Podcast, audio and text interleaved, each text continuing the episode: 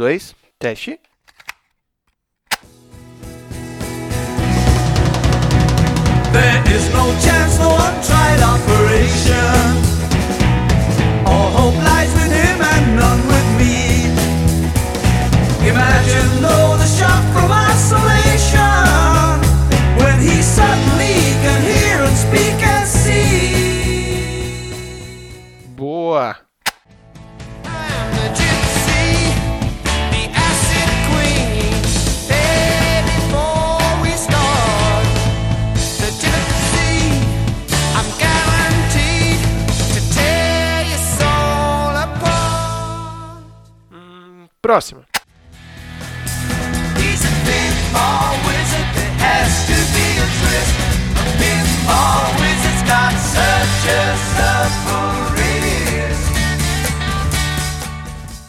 Tá, agora sim, vamos nessa.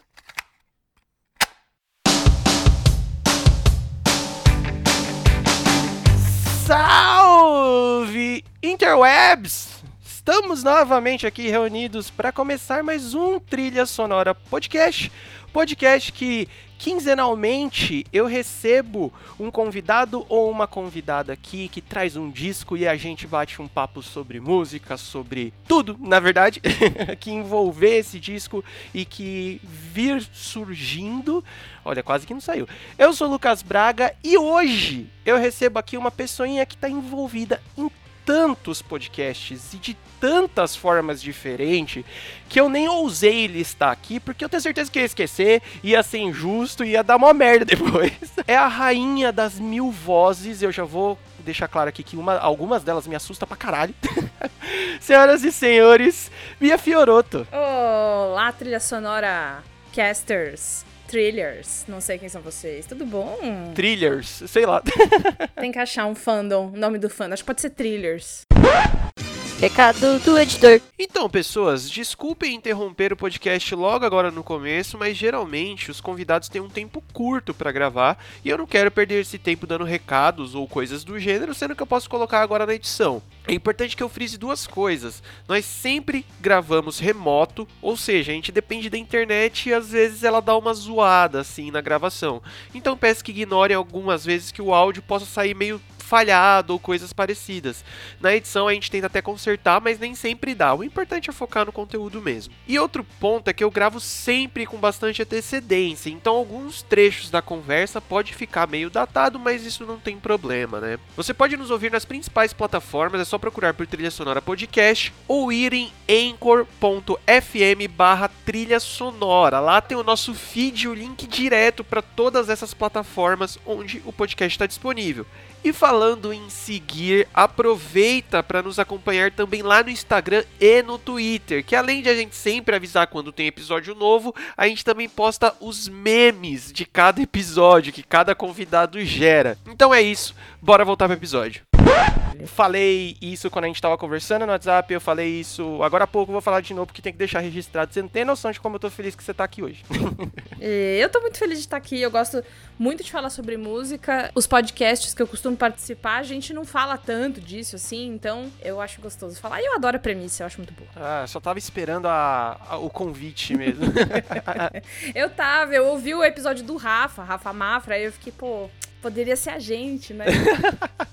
Meu, eu vou ser bem sincero. eu- vamos abrir de leve aqui antes da gente começar realmente a falar de música. Que eu fui falar com você, mano, você deu muito de bate-pronto, primeiramente falando que ia participar e segundamente o disco. E eu fiquei assim, gente, geralmente as pessoas me xingam quando eu convido, porque eu falo, ah, você tem que escolher um disco. Aí a pessoa fala, Lucas, puta que pariu, um disco, como que eu vou escolher um disco? Você foi tipo, bom dia, toma o disco. Mas é que eu acho que o disco que eu. Esse disco eu gosto muito dele. E é óbvio que, porra, qual é o seu disco favorito? Eu não sei dizer se é esse ou se é outro, outros 325, sei lá. Mas esse tem um monte de história legal e é um disco muito, muito cheio de carinho no meu coração. Então vai ser legal. Então vamos que vamos nele, mas antes da gente entrar, é, eu preciso perguntar uma coisa pra você, que é o que eu falei na intro, que você é a pessoinha cheia das vozes. E tipo assim, e que nem eu falei, também algumas delas me assustam. Mas, cara, é bem coisa de papo de de entrevistador que não sabe muito o que falar. Mas mano, da onde que vem tudo isso? Porque assim, ouvindo as coisas, parece que só sai.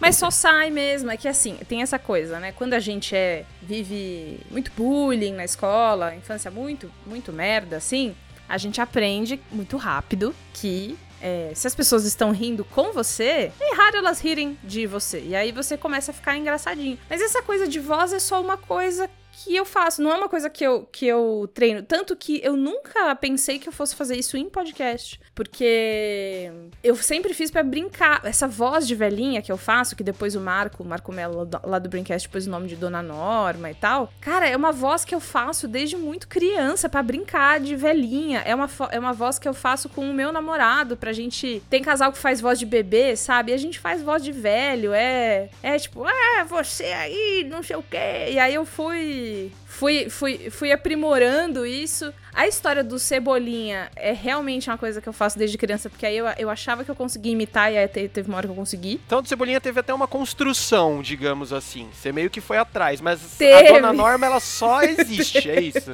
A Dona Norma só existe, né? Há muito tempo já. Mas é. Mas a Dona Norma é, é- que é engraçado, porque a gente sempre faz piada entre os, meus- os nossos amigos ali, a gente sempre fez piada com um velho reaça, entendeu? Velho bolso- velho bolsonarista, velho reaça, não sei o quê. E aí a gente criou. é, os áudios da Dona Norma, eles são do grupo do Braincast, da gente zoando e tal. Nossa. E aí o dia eu fiz no programa, e aí o Marco pôs o nome, e aí virou. Nossa, e as pessoas não. Cara, é muito engraçado, porque tem um monte de coisa que eu posto que as pessoas falam assim: ah, eu imagino a Dona Norma, eu leio com a voz da Dona Norma. E é tipo, é um post pro meu, namo... pro meu namorado, sabe? Eu fico, cara, não lê não.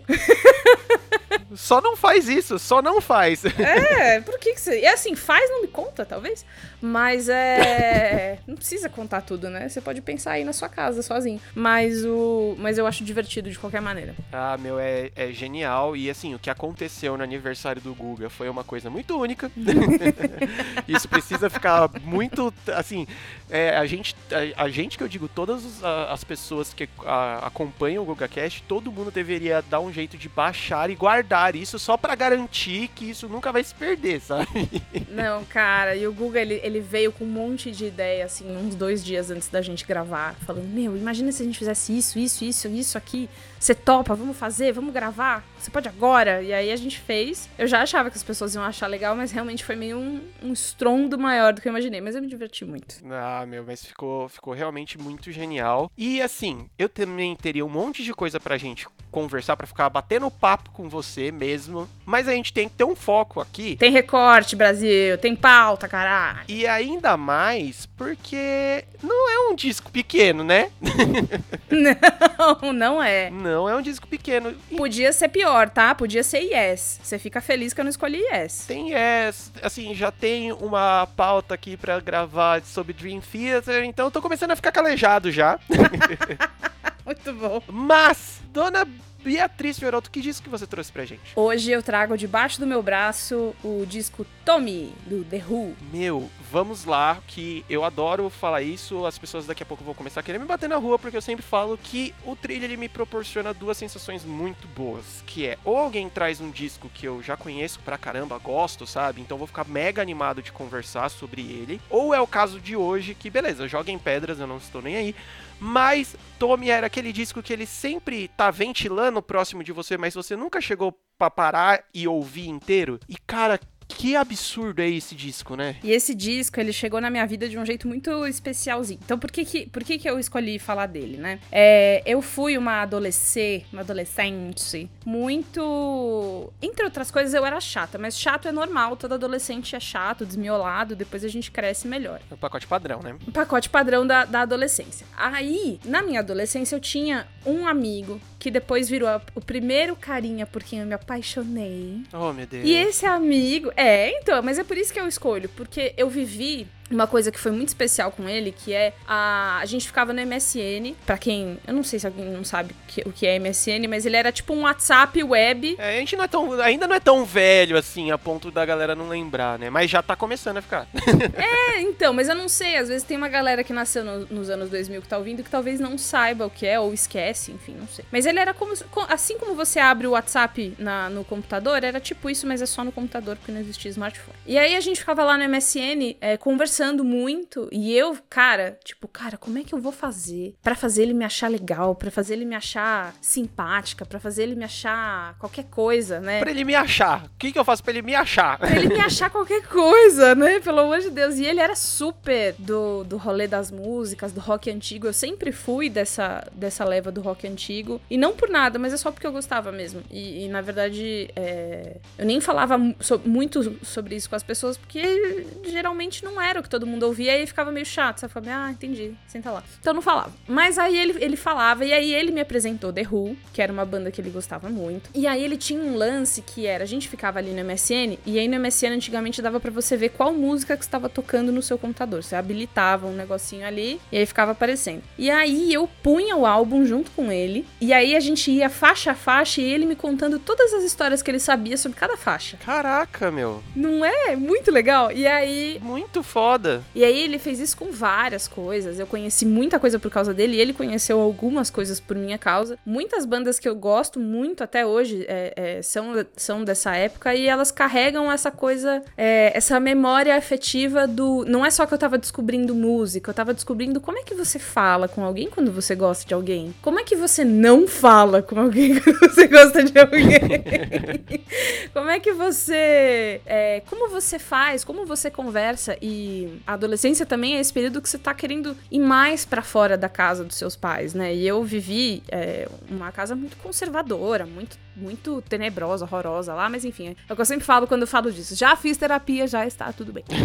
Boa. Então, o, o Tommy, eu fiquei tão obcecada por esse álbum que ele tem um filme e eu assisti esse filme amarradona. Ele é um filme muito maluco. Eu acho que o The Who, em específico, ele- eles têm vários álbuns que são histórias, né? Eles têm o Quadrofinia, eles têm o The Who Sellout. São vários álbuns que contam uma história e quanto mais você sabe sobre o álbum, é mais legal. Mas se você não souber um A, inclusive se você não souber inglês e tiver só ouvindo os sons que a música faz, já é lindo. Então, Tommy é muito, muito legal. Primeiro que eu sou muito apaixonado por o que esse disco ele é, né? E meio que tem muita gente que considera ele o primeiro ópera rock da história, né? Que é justamente o disco, tipo, todo pensadinho, né? Pra ser uma história muito fechada. Eu vou até comentar isso daqui também, então não não não seja uma decepção pra você e nem pros, pros ouvintes, mas uma das minhas bandas favoritas da vida é o Green Day e eles têm um disco de ópera rock que me pegou muito. Mas por que isso seria uma decepção? Que maluco. Por que, que é uma decepção? Não, é porque eu já tomei muita muito cascudo por causa disso. Ah, gente. Ah, vamos parar. Pessoa, ele tá obrigando todo mundo a ouvir Green Day. Se ele fizer um episódio sobre Green Day, você pula. Não precisa ouvir. Na verdade não pula não, mas É, não. É que sabe o que você faz? Você dá play e põe no mudo pra ajudar o colega. exato, exato. Mas aí você deixa lá tocando, dá o stream. Então, mas vo- voltando à linha de pensamento. Mano, e, eu lembro que a primeira vez que eu ouvi esse disco do Green Day, eu fiquei muito maluco. E aí meio que abriu um mundo na minha, na minha cabeça, na minha vida. Que é assim, nossa, existe um passo além de fazer um disco. Que é você fazer o disco fechado É. e todo trabalhadinho ali. E aí depois você vai conhecendo o Pink Floyd, você vai conhecendo David Bowie, que, são a que é a galera especialista nisso. Sim. Só que aí você conhece quem manja muito disso, que é esse tal de The Who, né? Que ele- eles, puta que me pariu, né? Pô, os meninos sabem. Ah, os meninos manjam, os meninos manjam. Os meninos têm a mãe, os meninos têm a mãe. O, eu acho que eu, eu concordo bastante com você. E essa época da minha vida também foi a época em que eu descobri. Ah, pera, então álbum não é só um amontoado de músicas legais. Teoricamente, as pessoas que fazem um álbum, elas fazem um conceito completo, né? É que hoje isso fica um pouco mais óbvio porque a gente teve uma super bomba pop maravilhosa, que é, que é uma ópera, que é o Lemonade da Beyoncé. Sim, sim. Ali ele desenhou, tipo, gente, esta é a história da minha traição.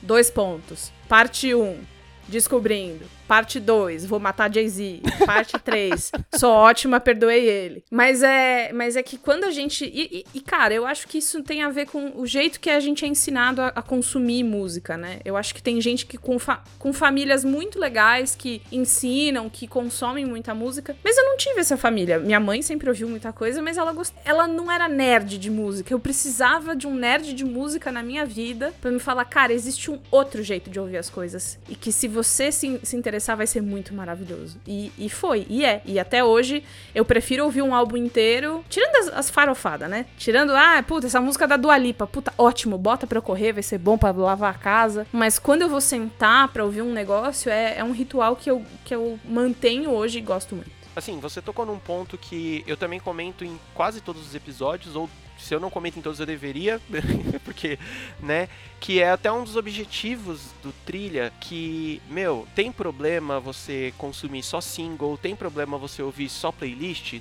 Não, a música justamente serve pra muitas coisas, justamente ela serve pra ser trilha sonora de muitos momentos, sim. Mas eu sempre deixo um apelo pra galera que é, ouve os episódios, porque é muito bom você consumir um disco inteiro. Tipo, é, é, é uma experiência muito, muito absurda, assim, porque você consegue ver todo aquele conceito que foi pensado, você consegue é, conectar com muitas coisas que a banda queria te passar, que os, o, quem escreveu as letras estava passando e coisas do gênero. e treinar a interpretação, né? Você passa a ouvir o negócio e você fala, puta, geralmente um músico, quando ele põe essa, esse tom aqui, é triste, aqui é feliz, aqui. Nossa, mas o que será que tá acontecendo nessa época? E você senta lá e você descobre que o vocalista tinha brigado com o baixista e essa música era pra ele, xingando ele. Nossa, contexto e, e interpretação é tão gostoso, tão maravilhoso. Você bateu num ponto, tem um episódio que vai sair, tá logo pra sair já, Uh, de uma banda chamada Flatwood Mac. coisa pouca. Começando agora, os meninos. Vou te falar que, pô, ultimamente a- os convidados aqui estão me destruindo de leve. Mas. Você falou que é. Mano, esse disco deles é a época que todo mundo se separou, porque todo mundo era casado, e aí todo mundo se separa, e é só uma cutucada atrás da outra, assim. É muito bom. E você só consegue pegar essa nuance se você escutar o disco. Porque se você pega as músicas soltas, pô, legal, mano. Puta, puta sonzeira foda. É a mesma coisa que acontece no Tommy. Mano, tem músicas gigantescas que a gente vai comentar daqui a pouco que ficaram gigantes. Tipo, mano, Pinball Wizard, ela é gigante. Todo mundo conhece essa porra. Só que uma coisa é você ouvir ela soltinha. Outra coisa é você colocar ela no lugar dela e entender o lugar dela, né? É, entender que ela veio de uma viagem de ácido, né? Bia, vamos combinar que esse disco ele é impossível ter sido concebido são, né? Então, mas é que eu acho que é, esse é o lance, né? Ele é de 69. Uhum. Cara, ninguém tava sóbrio em 69. Né, não mesmo. N- Não tinha ninguém sóbrio. É, eu não acho que você precise estar é, sob efeito de qualquer coisa pra criar alguma coisa, mas eu acho que porque a gente viveu essa, essa época, a gente tem é, produções culturais muito interessantes por causa do estado de consciência que algumas drogas deixam você. É aquela coisa, tipo, puta, precisa disso pra criar? Não precisa, mas agora que a gente já tem, é legal pra caralho. Eu, eu vejo assim, muito como aquele negócio de tipo, não precisa estar assim, é, não é todas as melhores músicas do mundo foram feitas com alguém chapado. É, tem muita merda feita chapada também. E muita coisa absurdamente boa com pessoas totalmente sóbrias. Mas é aquele negócio de, tipo, mano, os caras já estavam nessa pegada, sabe? Então, tipo assim, e saía as coisas. Então, meu, era chato, era errado, era feio, aí vai da moral de cada um. Mas é, acabava saindo. Então, porra, você não vai. Você não vai jogar um disco inteiro fora pra falar assim, puta, fizemos um disco absurdamente foda. Ah, mas vamos jogar fora porque a gente tava muito louco de ácido. Não, né? Então, tipo, foi, aconteceu, aconteceu. A primeira vez que eu ouvi o álbum, tem a, a abertura, né? A Overture, que é. Ela, ela é um resumo do que você vai passar, né? Então ela tem uma coisa que eu, eu sinto também que ela é muito de musical. O musical, ele tem algumas melodias-chave quando você assi- é que eu gosto muito de musical. E eu sei que eu estou apelando para um público muito pequeno, porque tem gente que eu falo de musical, a pessoa torce o nariz 180 graus e fala: "Não, eu não gosto de musical. Não faz sentido cantar". É, mas eu adoro musical e tanto que Se você me acompanha nas redes sociais, você viu o meu derretimento emocional com Hamilton, Justo. que eu não superei. Amanhã, a gente tá gravando isso dia 21 de dezembro. Amanhã, dia 22, é meu aniversário. A primeira coisa que eu vou fazer quando eu acordar é dar play, porque ninguém pode reclamar porque é meu aniversário. Mas enfim, voltando. A abertura do álbum, ela te, ela te apresenta, ela é um cardápio de todas as melodias-chave que você vai ouvir ali, né? Sim. E eu acho isso. A primeira vez que eu ouvi esse, essa, essa abertura, eu só achei bonito, porque é, porque é bom, é bem feito. Mas depois que você ouve mais vezes, você faz. Filha da mãe, você tá me contando, você tá me dando um maior spoiler da história inteira, cara. Todos os sentimentos do álbum estão ali, né? Você tá me contando tudo que vai acontecer. É lindo isso. E é, e é forte, sabe? É- aí vai pra. It's a Boy, que também é só um interlúdiozinho, assim, tipo, como se fosse uma ponte pra entrar na terceira, né? Que aí. Aí parece que é, é o começo mesmo de você começar a entender toda a história. E, e, tipo, eu, pelo menos, eu senti muito, tipo, quando termina It's a Boy, que é curtinha, né? É como se ele falasse, respira e vai. Agora a parada vai ficar muito séria. Que é realmente o que acontece, né? E é realmente o que acontece. Então, é, eu acho que o que dá pra gente fazer antes é, se você nunca ouviu esse álbum, a história dele é: nasce um garoto de um pai e uma mãe, normal. Esse pai vai pra guerra. Esse pai é tido como morto na guerra. E aí a mãe se casa de novo com uma outra pessoa. E esse pai volta, porque ele não morreu, ele só sumiu. E quando ele volta, ele pega a esposa com aquele cara X. E aí o cara, não sabendo que era o, o- o pai desse menino que voltou, crendo que esse pai tinha morrido, ele mata, achando que é um ladrão. O Tommy, que é o menino, presencia tudo aquilo, o padrasto matando o pai. E aí ele se fecha nos seus sentidos. Ele não fala, ele não enxerga, ele não escuta. É, é- em inglês é blind, deaf and dumb, né? Não fala, não enxerga, não escuta. E aí a gente tem uma viagem que é a vivência do Tommy e o desespero dos pais tentando curá-lo. É isso. E é feito da, das. Assim, a gente vai explicar um pouquinho. Eu até deveria ter feito esse adendo antes. Que assim, galera. Se os, alguns outros episódios do Trilha a gente teve que dar uma leve corrida passando bem por cima pelas músicas, desse a gente vai ter que fazer isso bastante, porque é um álbum bem grande. É muita coisa. É, muita, é muito álbum. É muito álbum, não. É muita música. Mas é muito álbum também. Mas a gente não vai deixar de falar de nada das partes chaves da história, porque é uma história, né? Que nem a gente tá deixando claro. Mas a gente tem que dar uma leve corridinha, porque assim, eu acho que eu e a Bia a gente não consegue fazer um episódio de 5 horas, né? Puta, não tô com, não tô com essas seis horas, hein? Mas, mas vamos tentar o máximo que der. Mas, assim, uma coisa que eu também já queria comentar, que ficou muito forte pra mim, é que o The Who é uma banda de rock. É rock and roll. Rock and roll. Esse disco, ele é quase todo feito sem guitarra, se você parar pra pensar, prestar atenção. Ou quando tem guitarra, Uhum. ela é limpa. Ela tem pouquíssimos efeitos, então não tem, tipo, sei lá, talvez a maior, uma das maiores músicas icônicas do The Who é My Generation, que é, mano, um punk cru, Uhum. quase, basicamente, né? Se você tá chegando, procurando isso aqui, esquece, amiguinho, aqui tá muito mais próximo, algumas partes até de um folk, coisas bem, tipo, inglesonas mesmo, assim. É isso que eu ia falar. Eles são meio trilha sonora Monty Python em alguns momentos ali. Eles são bem inglesões mesmo. Eu acho que você matou. Essa sujeira deles, eu ia falar até uma história que eu te contei por WhatsApp, que é muito da hora, que é eles lançaram I Can See For Miles, que é uma música, acho que do Sellout. Um, teve um crítico musical que falou que a guitarra era extremamente suja, era uma música suja. E aí, um certo Paul McCartney leu isso, ele falou: O quê? Isso é o mais sujo? Pera, que, quem é esse cara aí, hein? O, o rapaz é o Paulinho do baixo, pra quem é mais. mais... tem o Paulinho da viola e tem o Paulinho Muito do bom. baixo. Paulinho do baixo, o canhotinho, esquerdinha. O esquerdinha, ele virou, ele leu esse negócio e falou: Ah, meu cu, que isso é o mais sujo que dá pra ficar. Pessoal, vem aqui. E aí ele escreveu Helter Skelter só de birra. Então, é, eu acho que Tommy também é, é muito. É muito. Ah, cara, eu acho que você matou. É muito inglês, é muito fresco pro que eles estavam fazendo antes. E eu acho que também é pra abrir, abrir portas pra, pra, gente, pra gente se envolver com esses personagens. Então, 1921, né, que tem uma frase que eu não tenho tatuagem, eu morro de medo de fazer tatuagem de agulha. Ah, Bia, mas a agulha da tatuagem é diferente. Eu sei, mas eu não tenho. mas uma das frases que eu já quis tatuar, que eu já quis colocar era I had no reason to be over optimistic, but somehow when you smile, I can brave bad weather. Que é, eu nunca tive razões pra ser muito otimista, mas de alguma maneira quando você sorri, eu consigo enfrentar qualquer tempo ruim. Pouco pesado, né?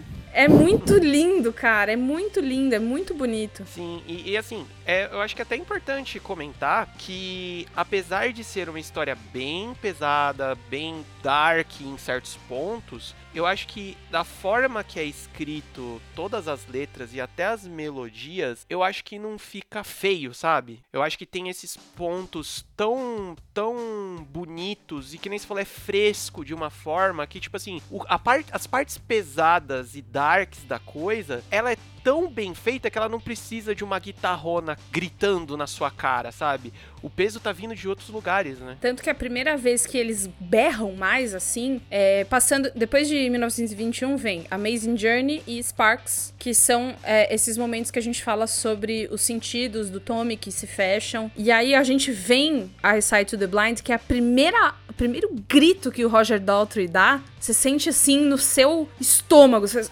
"Ugh, caralho! Que é uma música que é quase um tango, né? Aquele pam, pam, pam, pam, pam, pam. Pam. You talk about your woman. E no filme, a igreja que eles vão é a igreja da Marilyn Monroe, Eita! que é o ideal da mulher incrível, maravilhosa, tudo, né? Pra... Outra coisa, gente, recorte de época, tá? Tem machismo, tudo bem, tá? A gente, a gente a gente sobrevive. Que é essa mulher do ideal masculino, né? Então, cara, você fala sobre a sua mulher, você tem que ver a minha, porque a minha faz cego voltar a ver, rapaz.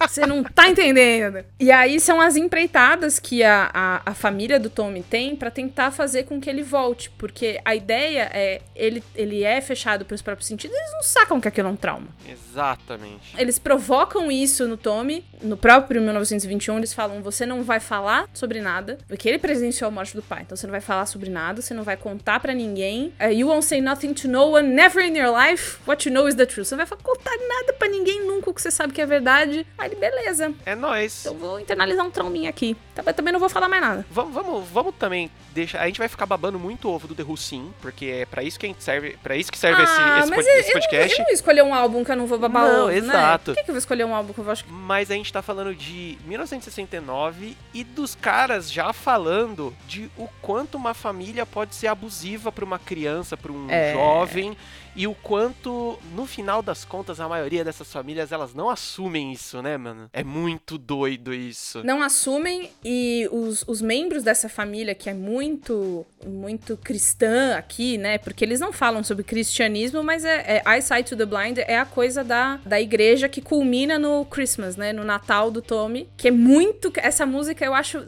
deliciosa, primeiro porque ela é muito boa. Eu canto, eu canto ela na cozinha dançando com a- o rolo de macarrão, sabe?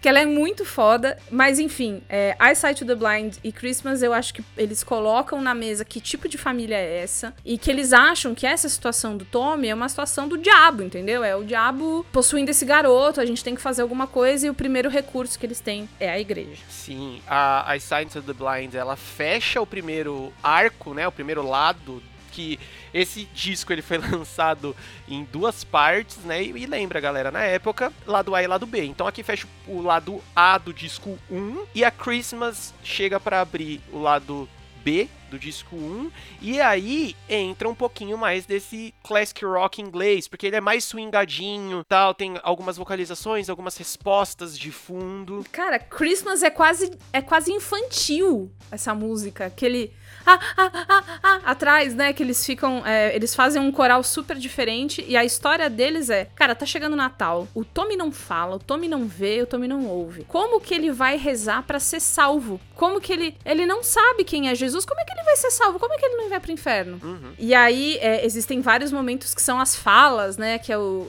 é, isso, e, e, de novo, isso é muito musical. Isso é muito coisa de teatro e filme musical, que é as reprises de Tommy, can you hear me? Que eles estão sempre perguntando: Tommy, você consegue me ouvir? Você consegue me sentir perto de você? Dá pra me ouvir? E agora? Você tá me ouvindo? E agora? Você tá me ouvindo? E agora? E ele fica a porra do álbum inteiro perguntando se o Tommy consegue ouvir. Passa o álbum inteiro. E o foda é que de diferentes maneiras, Tommy, can né? you hear me? Tem uma hora que ele faz assim. É bem isso. Que eu, eu acho muito engraçado. Mas aí lembra as partes darks que a gente falou? A gente cai num buraco quase, que é a Cousin Kevin, né? Ah, é horrível, né? Eu pulo, sim. Essa e a outra lá, o Fiddle About. É, então, é, a gente tem que falar rapidinho, mas, cara, é o, o- a porra do primo abusando bastante. Ah lá, o primo cristão. Papai cristão, mamãe cristã. E aí o filho é o quê? O próprio capeta. O próprio Satanás. A história é que. o- o- não, e no filme é muito pior, né? Porque aí é o, Roger Daltrey, que é o, o, o vocalista do The Who. Gente, eu não sei onde vocês vão achar esse filme, tá? Mas tem que achar. Porque eu mesma. Se vire.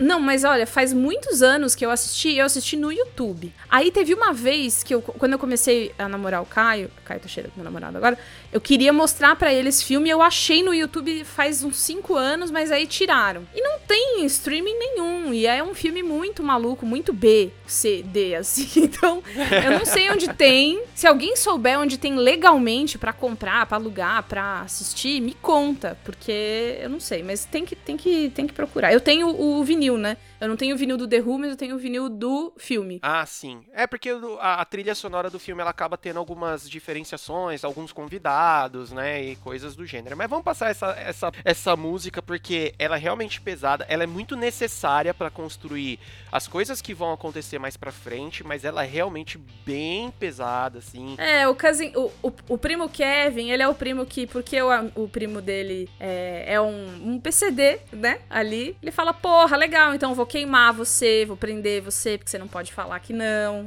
Só, só, a- só a nata. Né, esse lado desse disco é, é complicadíssimo porque a gente cai na S de Queen, Ah, eu amo essa música. Então tem mais um, um retrato da, do machismo da época, né? Que todo o problema de um jovem homem hétero, no caso, né? Supondo isso, é mulher, né? Dá mulher pro moleque que isso vai resolver, isso vai curar ele, né? Então, a Acid Queen, ela é o, um segundo, ele- ela é o, aquele recurso...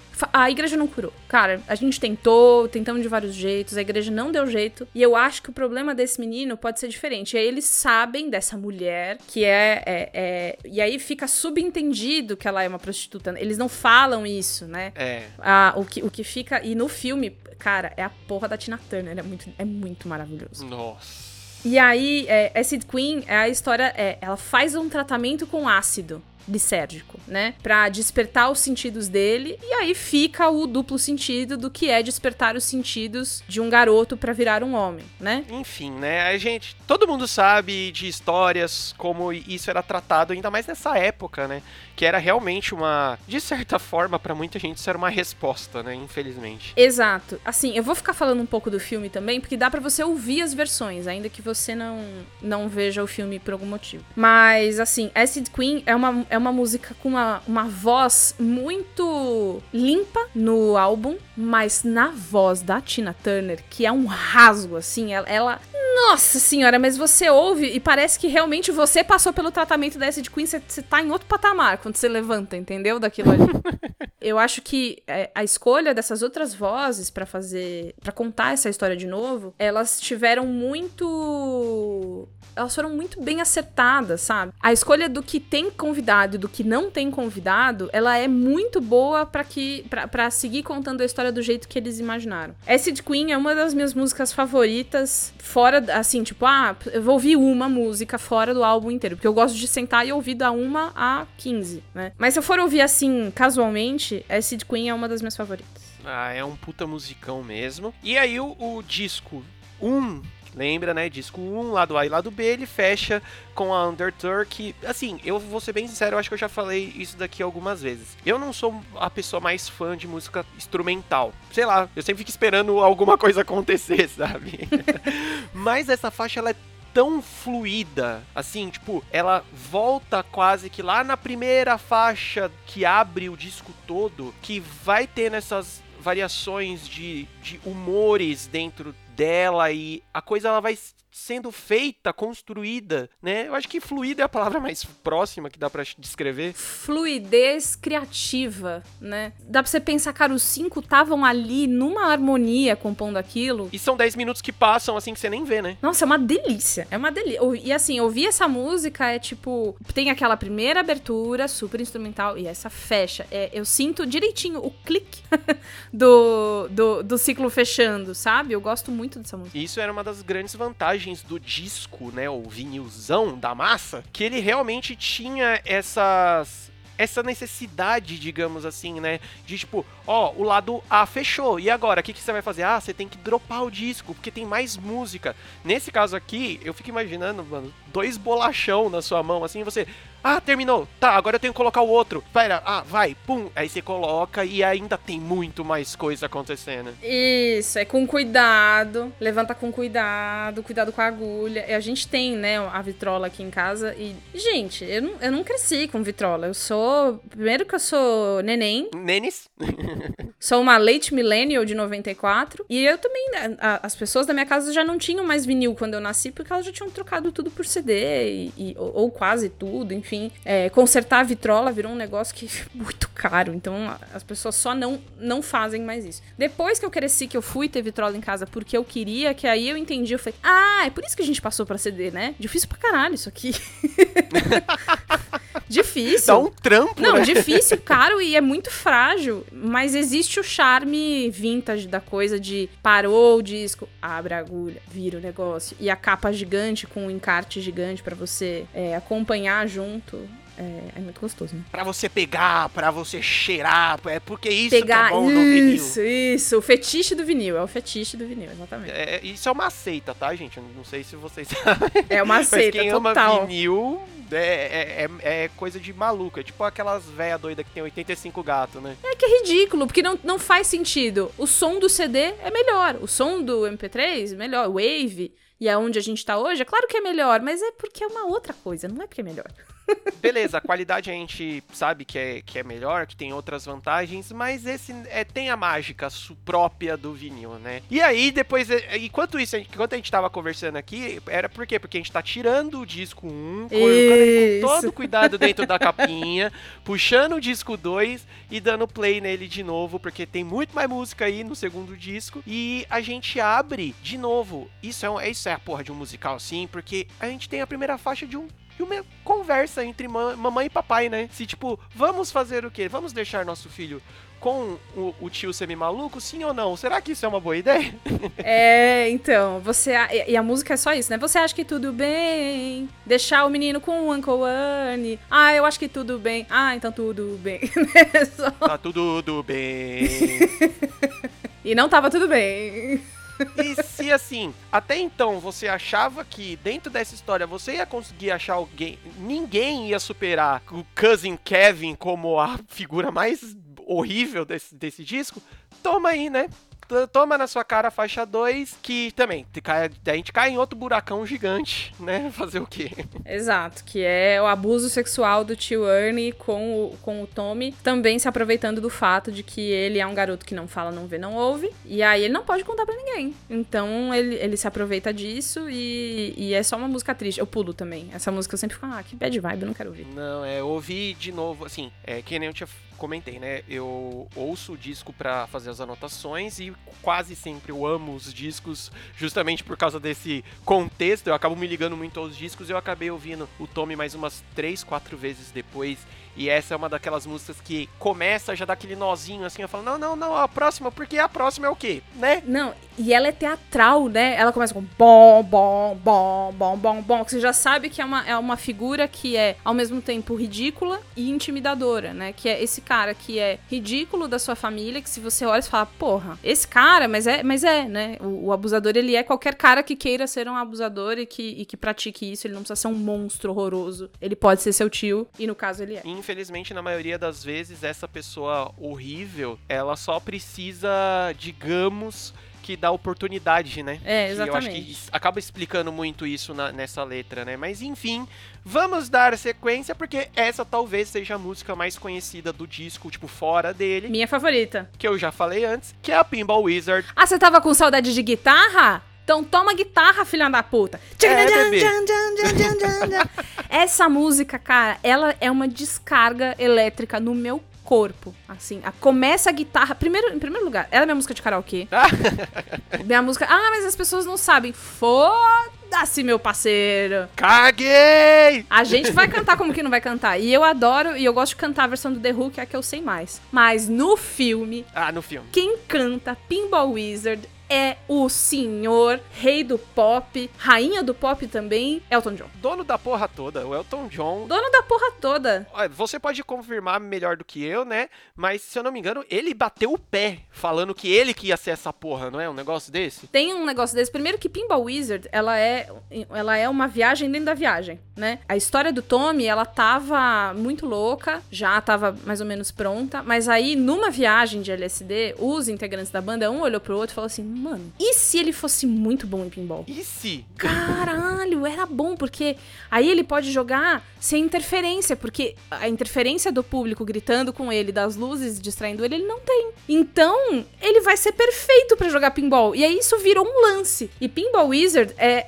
é a música que é cantada pelo inimigo do Tommy, que é o cara que é o, fo o fodão das mesas de pinball, que não se conforma, que esse moleque do nada não fala, não vem, não ouve, e ele é o rei de tudo agora, e ele roubou tudo dele. Uhum. O clipe que saiu do filme com o Elton John, eu acho que é uma das coisas mais camp, né? Acho que a gente tem falado muito de camp desde o último baile do Met Gala, né? Lá do Metropolitan Uhum. que mostrou mais o conceito de camp pras pessoas, né? Camp dentro da moda é aquela coisa que é não natural, exagerada, ela conta uma história, ela é irônica, ela traz um conceito. E não há nada mais camp do que o Elton John numa bota de 4 metros de altura, cheia de purpurina, com um óculos que não cabe nele, um negócio assim, mas é, é um show que você fica olhando e fala, eu, como é que eu faço pra enquadrar cada frame disso aqui? Eu sou desesperada por isso. É, exato, exato. Tem, é, é tantos estímulos Exato! que você fala assim, tá, que tá,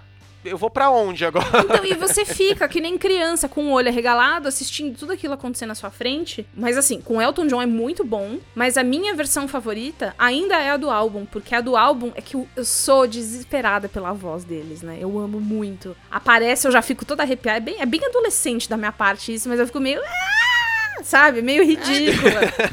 linda! Linda! Eu sou meio assim. Então, quando vem aquela. aquele.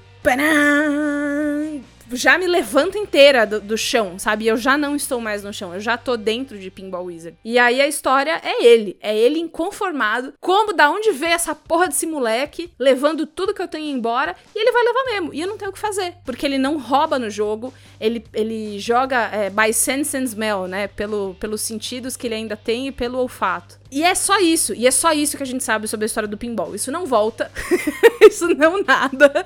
É, acabou que é um momento muito maluco que virou meu momento favorito. Depois, quando você assistir o Rocketman, se você ainda não assistiu, Puta, façam isso. tem Pinball Wizard no filme. Senhores, senhoras, papagaios e quem mais esteja ouvindo essa bagaça, Menino, menina, menine. assistam Rocketman.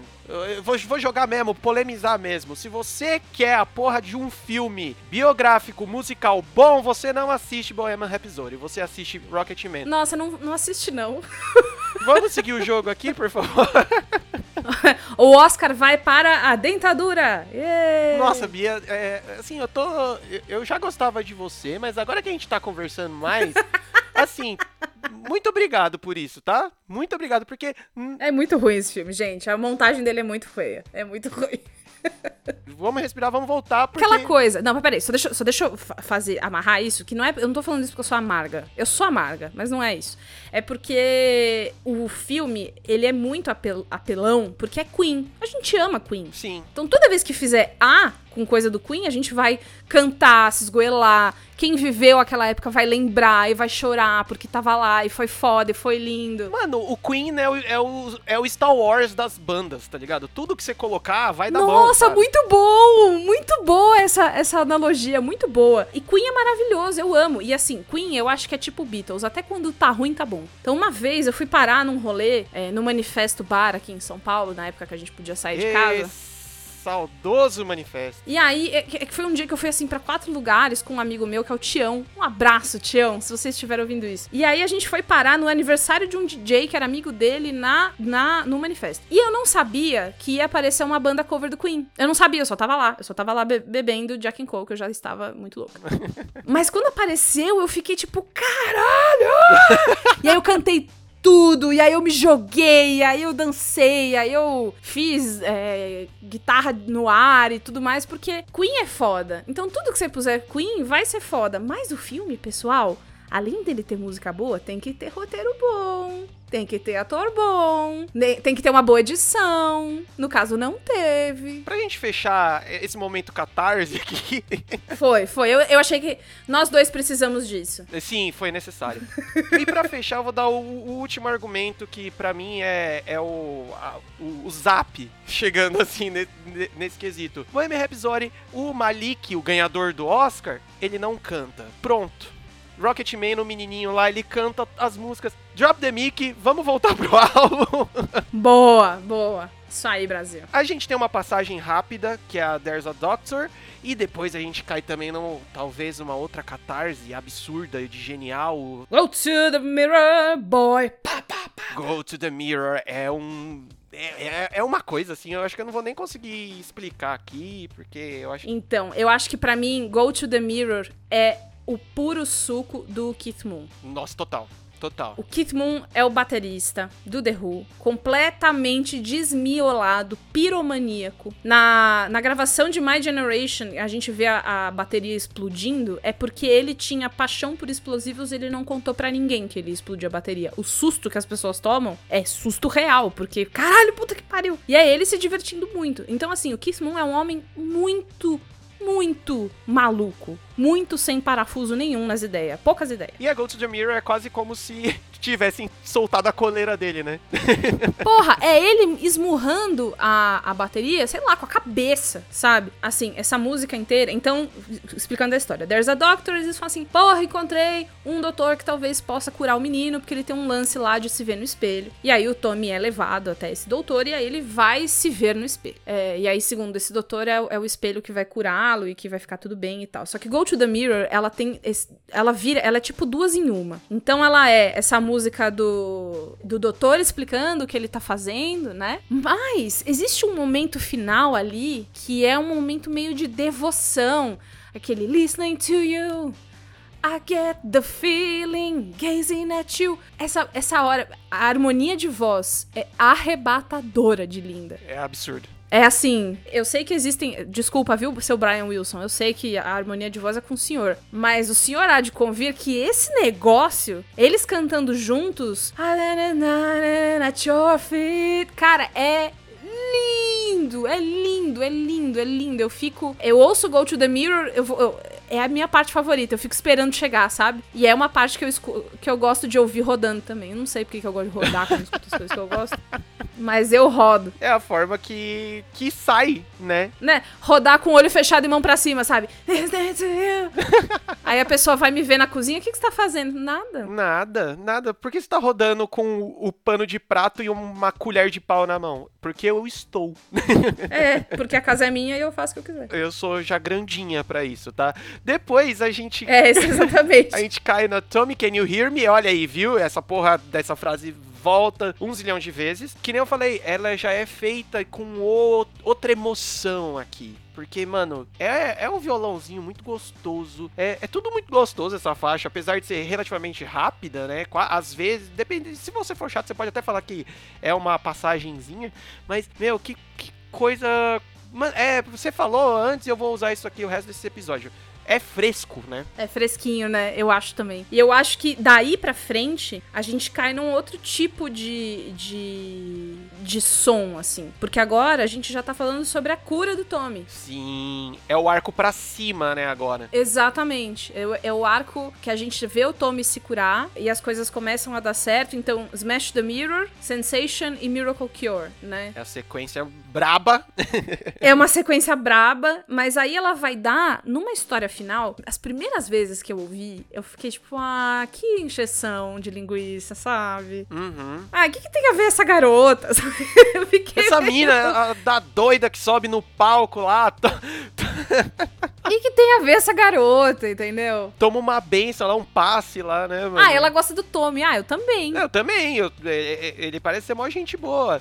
Mas depois, eu, eu também. A primeira vez que, que eu ouvi, eu falei, ô gente, não precisava, né? Não precisava. Mas aí depois que de um tempo você fala assim: caralho, precisa, porque isso fecha de um jeito. É, é um plot twist absurdo, porque você nunca vai imaginar que isso vai acontecer, né? É que você não, não imagina que vai virar o quê? Rajnish Puran, né? Total. Do nada vira Wild Wild Country o negócio.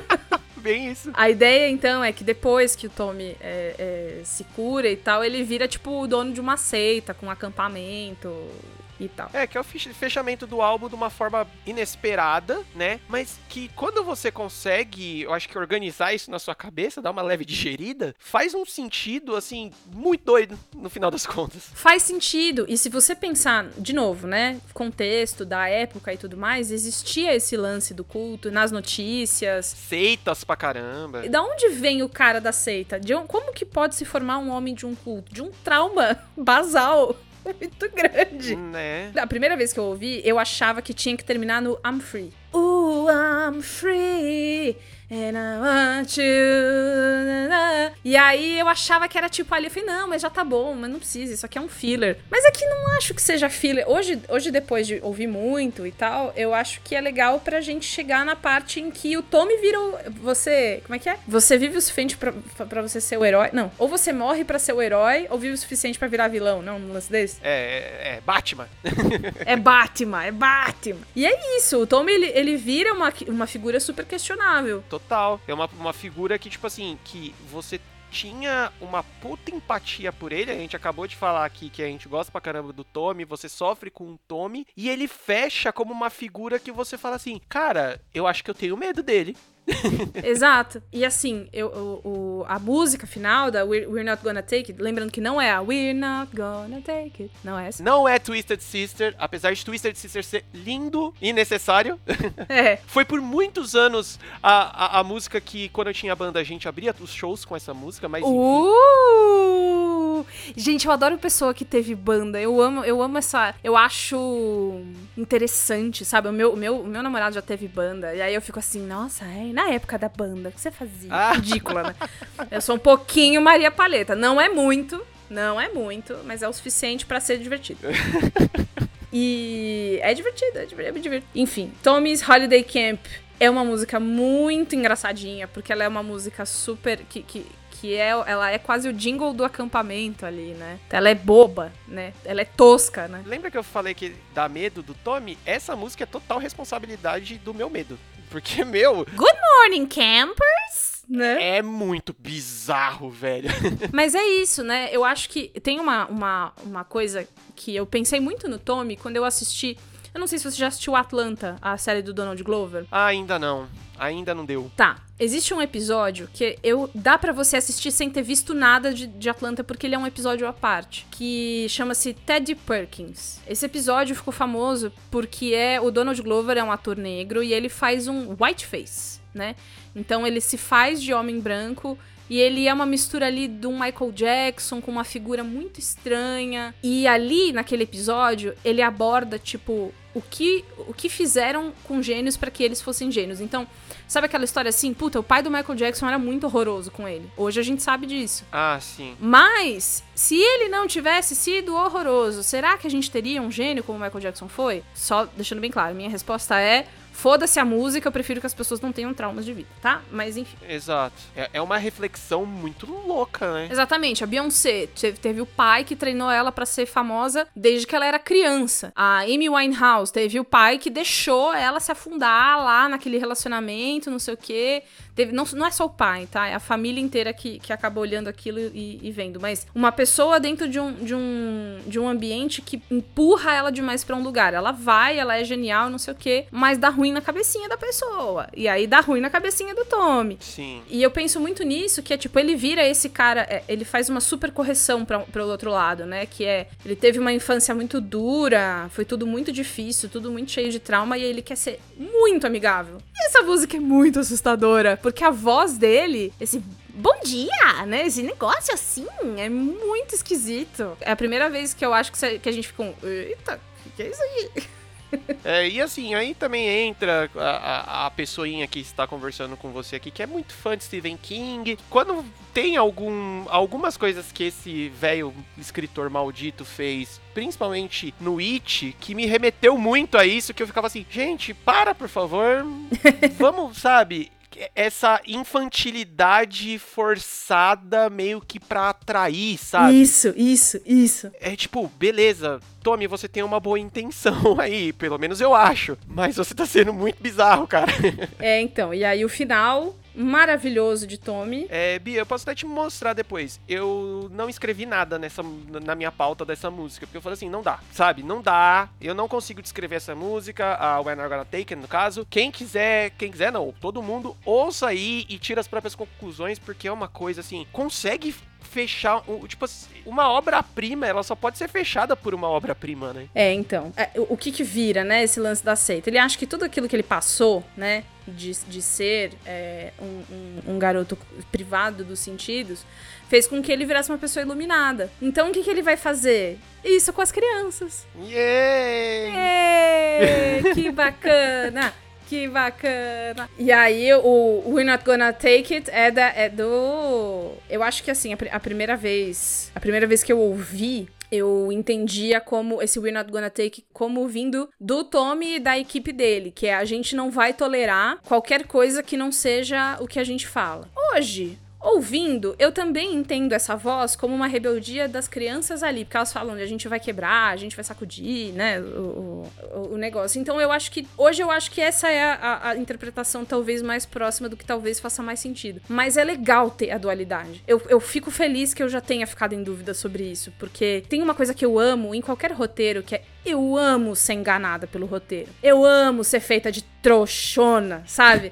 Eu amo quando o roteirista e o diretor me pegam no pulo achando uma coisa e era outra. Então, quando eu tenho essa dúvida e quando eu me, imp- me impressiono com o. Porra, é daí que vem uma seita, é daí que vem um comportamento problemático, é daí que vem um não sei o quê, né?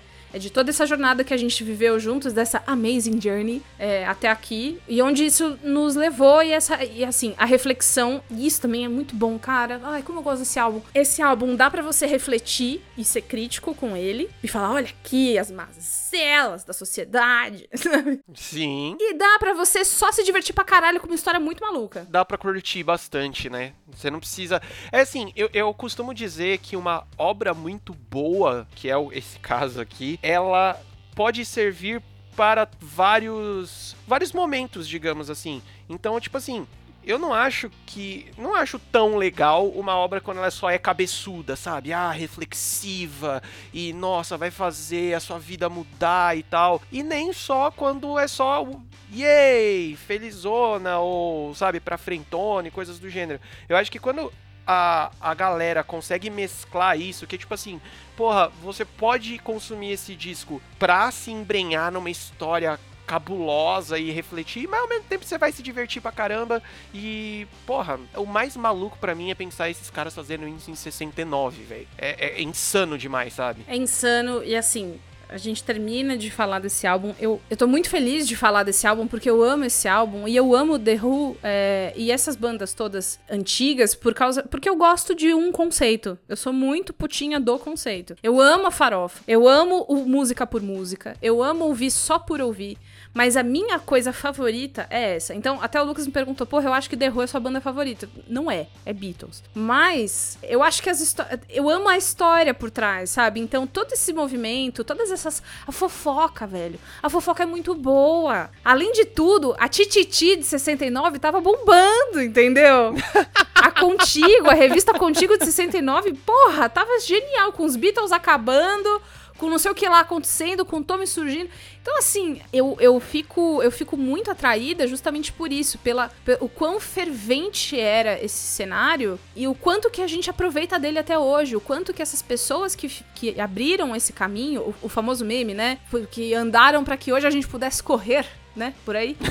muito bom, muito bom. Porra, e é muito. E eu acho, e uma outra coisa que eu acho bastante é, tudo bem você não gostar. Eu, é que eu acho que hoje isso tá um pouco. Quando eu era mais adolescente, assim, era mais legal você gostar de umas coisas meio velhas. Hoje é meio chato. Eu, vejo que as pessoas meio, ai, mas isso é muito básico. E aí eu fico, ah, tá bom. Então não falo tanto, mas é. é... Não falo também porque foda-se, né? Eu, eu escuto as coisas da minha casa no meu fone, não tô brigando ninguém. Mas é que eu acho tão legal a gente descobrir de onde vem as coisas, sabe? Eu acho tão legal que você ouve hoje um artista, ó, uma pessoa muito foda que eu amo muito, Frank Ocean. É um artista de R&B, é, mas ele mistura muitas coisas. E aí nesse último álbum dele que chama-se Blonde, ele tem uma música chamada White Ferrari. E essa música é todinha Beatles. Caraca. É todinha Beatles.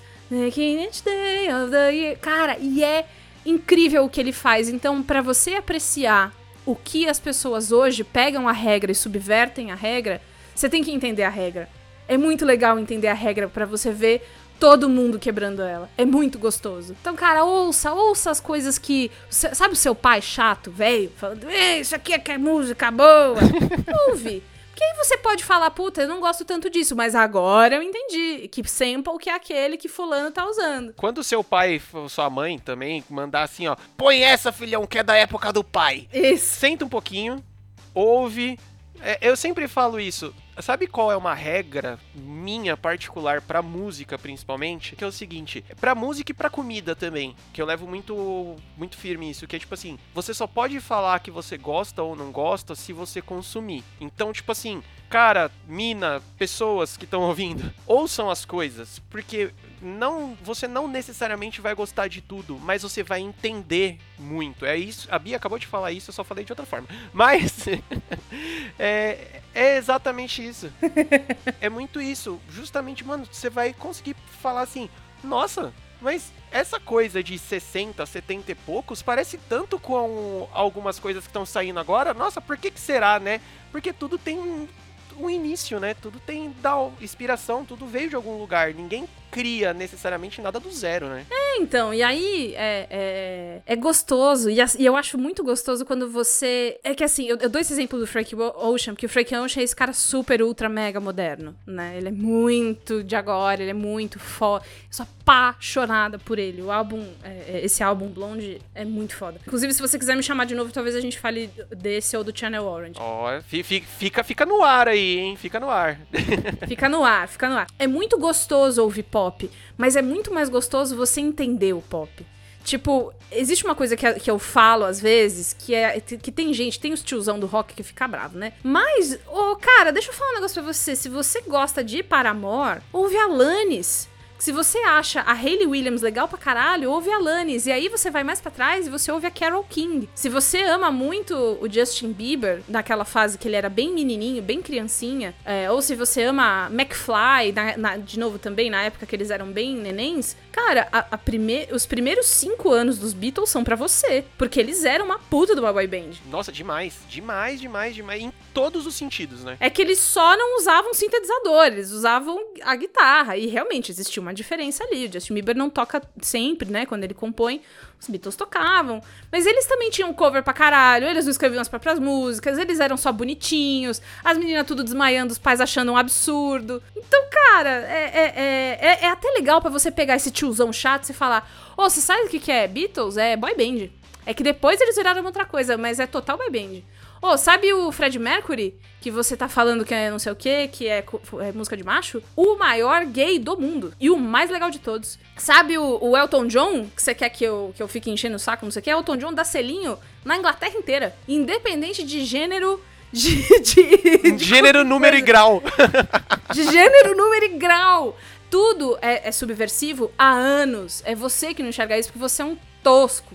E quanto mais você conhece a subversão das coisas, e quanto mais você conhece. Tipo, cara, tem o. o- ai, esse- outro que eu adoro de agora, que é o Harry Styles, que ele era do One Direction, que era uma boy band. Uhum. E agora ele veio, a, a carreira solo, o primeiro álbum de carreira solo dele é todinho David Bowie. É todinho a. Puta, aquela cantora, como é que é o nome dela? Ah, esqueci agora o nome dela. Mas enfim, é Johnny Mitchell. É todinho várias coisas, sabe? Então, puta, não tem coisa mais adolescente que o Harry Styles, mas quando você vê o David Bowie fazendo dele, e aí você ouve a música do Harry, você fala, caralho. Que, e aí você descobre que é lindo, que é gigante, que é a, a, a- e admira ele mais como artista, porque ele é um ótimo artista que pegou tudo aquilo que ele ouviu de clássico, juntou num, num- num liquidificador só dele e fez uma música que vai muito bem em 2018, 2019, que foi a época que ele lan- se lançou em carreira solo, e que acena pras pessoas que ele sempre amou. Gente, tem que ver tudo. Ô, gente, tem que ouvir os clássicos, tá? É isso, eu virei essa tia. Esse é o resumo. Tem que ouvir os clássicos pra gostar do que é contemporâneo. É isso aí. Ai, caraca, eu fiz a dona Norma falar de rock, gente. Fez a dona Norma falar de rock porque eu vou te contar, viu? Eu- esses cabeludo sujo, o dia inteiro suado.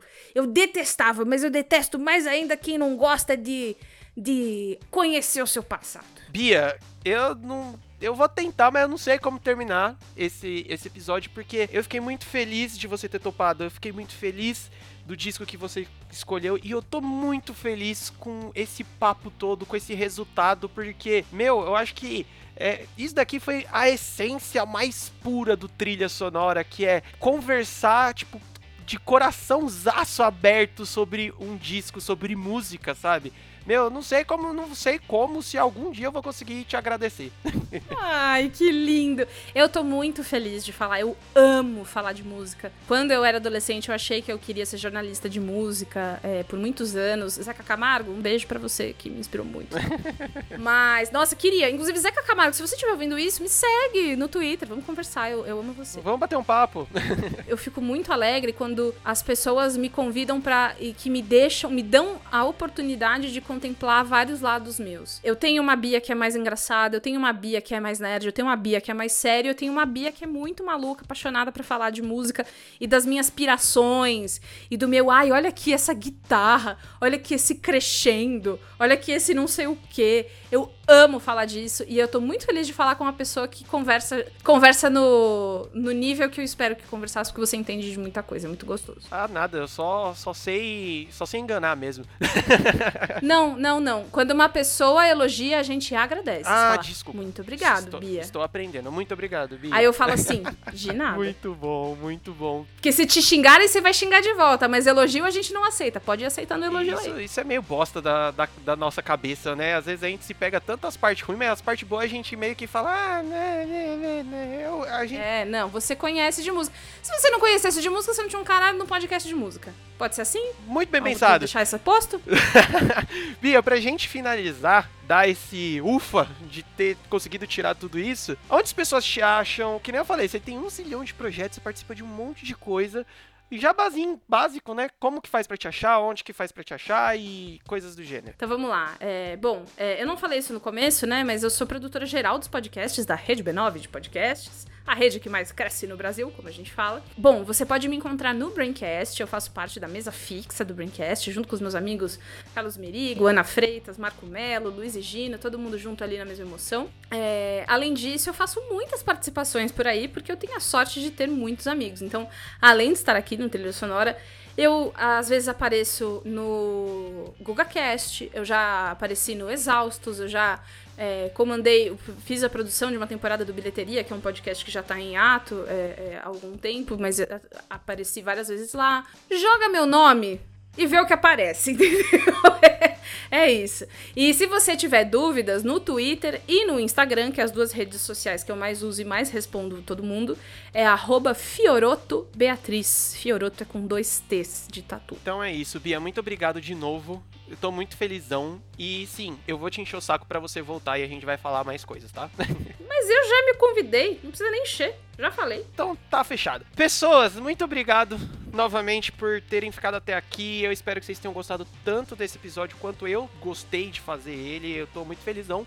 Mesmo não esqueça de nos seguir em tudo quanto é lugar aí. É só procurar trilha sonora que você acha a gente no Spotify, Instagram, Twitter. Ah, qualquer coisa, quer achar os nossos feeds? Anchor.fm barra trilha sonora, tá tudo lá. Dá essa força pra gente. Daqui 15 dias a gente tá de volta e tchau!